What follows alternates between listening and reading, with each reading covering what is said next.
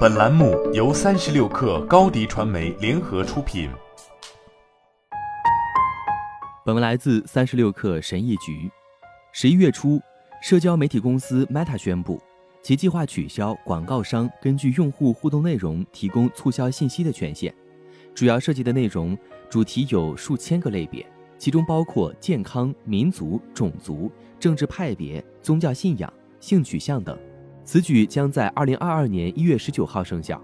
与 Meta 旗下应用程序，比如 Facebook、Instagram、Messenger，以及允许在第三方应用平台的移动联播广告平台 Audience Network 等合作的广告商，都将受到影响。Meta 表示，他们正在通过做出调整来限制滥用定位工具的行为。而过去，人们主要会因为这些功能而备受歧视，或者遭受垃圾邮件的骚扰。Meta 产品营销副总监格雷厄姆·穆德表示：“我们已经了解到，一些专家担心定位功能会对少数群体产生负面影响。Meta 每年八百六十亿美元的收入中，大部分都是定向广告收入。该公司善于为广告商的个性化促销提供渠道。各大品牌通常都能够针对 Facebook、Instagram 和 Messenger 等平台用户感兴趣的话题，精准投放广告。”比如性少数群体或者天主教等特定话题，这些定向广告通常比普通广告更容易实现销售收入，也更容易引导用户加入特定的 Facebook 小组或支持某个线上组织。二零一九年，美国住房和城市发展部起诉了 Facebook，称其允许房东和房屋卖家根据种族、宗教和民族血统等特征。限制可以在平台上看到他们的房产广告的人群。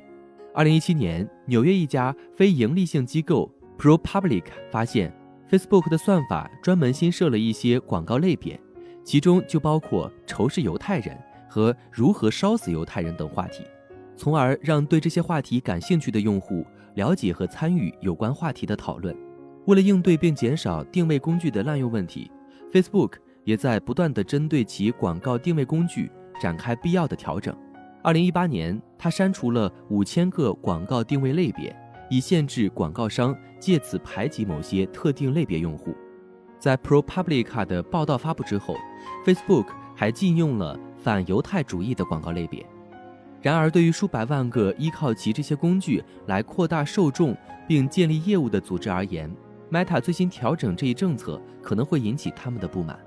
和在广播电视或其他媒介渠道投放广告相比，在 Facebook、Instagram 和 Messenger 等平台上，针对人们的兴趣精准投放广告，往往更加经济有效。具体而言，这些组织可能包括一些依靠平台筹款的政治宣传团体。去年，一些政治团体和非政府组织对 Facebook 提出了谴责，称它在总统大选期间临时限制了政治广告的投放功能。这一限制后来于三月成功解除。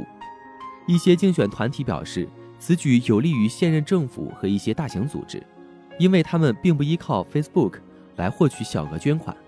十一月九号，针对 Meta 这一政策调整，共和党人和民主党人都展开了抨击。